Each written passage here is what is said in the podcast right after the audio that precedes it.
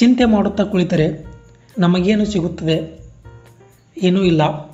ಚಿಂತೆ ಮಾಡುತ್ತಾ ಕುಳಿತರೆ ನಮ್ಮ ಸಮಯ ಹಾಳಾಗುತ್ತದೆ.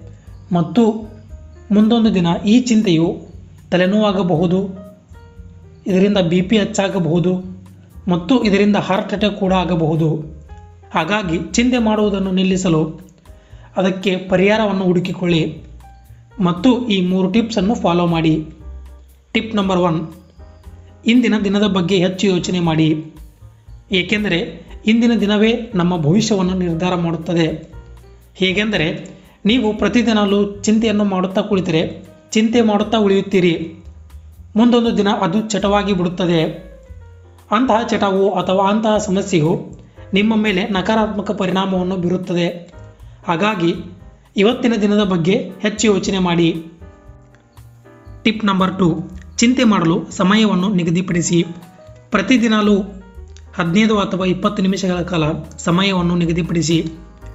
ಉಳಿದಂತಹ ಸಮಯದಲ್ಲಿ ನಿಮ್ಮ ಚಿಂತೆಗೆ ಪರಿಹಾರವನ್ನು ಕಂಡುಕೊಳ್ಳಲು ಪ್ರಯತ್ನಿಸಿ ಮತ್ತು ನಿಮಗೆ ಇಷ್ಟವಾದ ಕೆಲಸಗಳನ್ನು ಮಾಡಿ. ಟಿಪ್ ನಂಬರ್ ತ್ರೀ, ಯೋಗ ಮತ್ತು ಮೆಡಿಟೇಷನ್ ಮಾಡಿ. ಪ್ರತಿದಿನಲೂ ಯೋಗವನ್ನು ಮಾಡಿ. ಯೋಗವನ್ನು ಮಾಡುವುದರಿಂದ ರಕ್ತದ ಒತ್ತಡವನ್ನು ನಿಯಂತ್ರಣ ಮಾಡುತ್ತದೆ. ಮತ್ತು ಸಕಾರಾತ್ಮಕ ಚಿಂತನೆಯನ್ನು ಮಾಡಲು ಆಗಿರಬಹುದು ದೇಹದ ಸಮಸ್ಯೆಗಳನ್ನು ಪರಿಹಾರ ಮಾಡಿಕೊಳ್ಳಲು ಆಗಿರಬಹುದು. ಯೋಗವು ಸಹಾಯ ಮಾಡುತ್ತದೆ.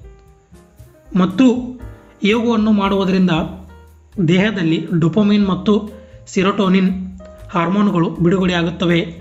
ಡೊಪಮಿನ್ ಮತ್ತು ಸಿರೋಟೋನಿನ್ ಇದರ ಕೆಲಸವೇನೆಂದರೆ ನಾವು ಹೆಚ್ಚು ಮೋಟಿವೇಟ್ ಆಗಿರಲು, ಸಂತೋಷವಾಗಿರಲು ಮತ್ತು ನಮ್ಮ ಭಾವನೆಗಳನ್ನು ನಿಯಂತ್ರಣ ಮಾಡಲು ಈ ಎರಡು ಹಾರ್ಮೋನ್ಗಳು ಕೆಲಸ ಮಾಡುತ್ತವೆ. ಪ್ರತಿದಿನ ಲೋಕ್ ಮೆಡಿಟೇಷನ್ ಮಾಡುವುದರಿಂದ ನೀವು ಹಲವಾರು ಲಾಭಗಳನ್ನು ಪಡೆಯುತ್ತೀರಿ. ಮೆಡಿಟೇಷನ್ ಇದು ಒತ್ತಡವನ್ನು ಕಡಿಮೆ ಮಾಡುತ್ತದೆ. ಸಕಾರಾತ್ಮಕ ಚಿಂತನೆಯನ್ನು ಮಾಡುವಂತೆ ಮಾಡುತ್ತದೆ. ಮತ್ತು ಇದು ಮಾನಸಿಕ ಖಿನ್ನತೆ, ನಿದ್ದೆಯ ಸಮಸ್ಯೆ, ಇನ್ನೂ ಮುಂತಾದ ಸಮಸ್ಯೆಗಳನ್ನು ಪರಿಹರಿಸಿಕೊಳ್ಳಲು ಮೆಡಿಟೇಷನ್ ಸಹಾಯ ಮಾಡುತ್ತದೆ. ಹಾಗಾಗಿ ಮೆಡಿಟೇಷನನ್ನು ಮಾಡಿ.